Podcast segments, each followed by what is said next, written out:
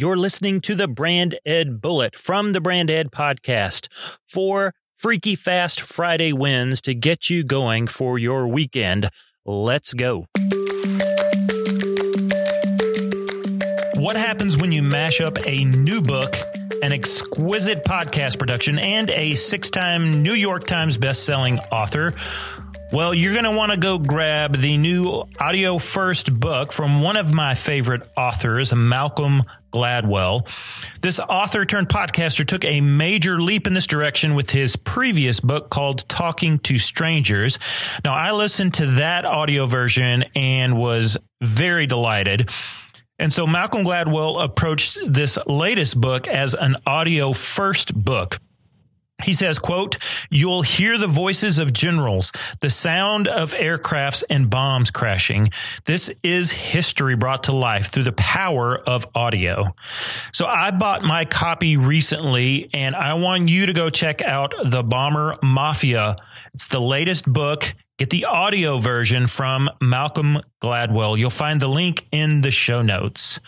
Number two, something a client recently asked.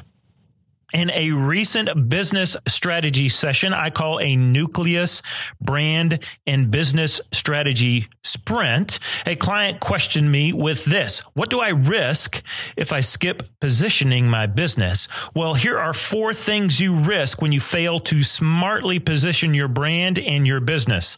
Number one, you will get shopped on price because you failed to give the customer something else to shop you on. You fail to give them a better option. Number two, you'll get shopped on time, how fast you can deliver or how soon you're available. Number three, you'll get shopped on the discipline as commodity scale.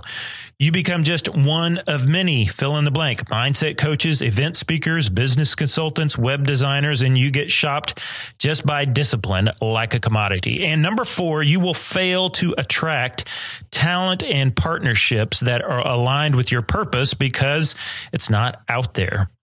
Win number three, something to think about. Now, I'm an irony junkie, so how's this for irony? I want you to consider these headlines around the Oscars. Oscars notches its lowest ratings in the show's history. Another headline read, The Oscars' disappointing ratings are about as bad as the reviews. So what happened? Here's another headline Oscar ratings plummet to record low, down 58% compared to last year. So the irony is Hollywood, the epicenter of entertainment, has completely lost sight of their audience, of their customer. Their show just doesn't reach their audience anymore. Now that's ironic. Win number four, something personal. You know, personal branding can get lonely because you're often a business of one. When you mix in a little pandemic, it can get downright depressing. Now, I happen to be in a small group of other personal brands, and I'm glad one of them shared recently that he was in a bit of a funk. It's always a brave move, to be honest, particularly in a business coaching group. So I'm glad he was honest. I reached out to check on him a couple of times and we had some great conversations about life, family, and business just to check in with each other. So I'll ask you, how are you doing, especially if you're a personal brand?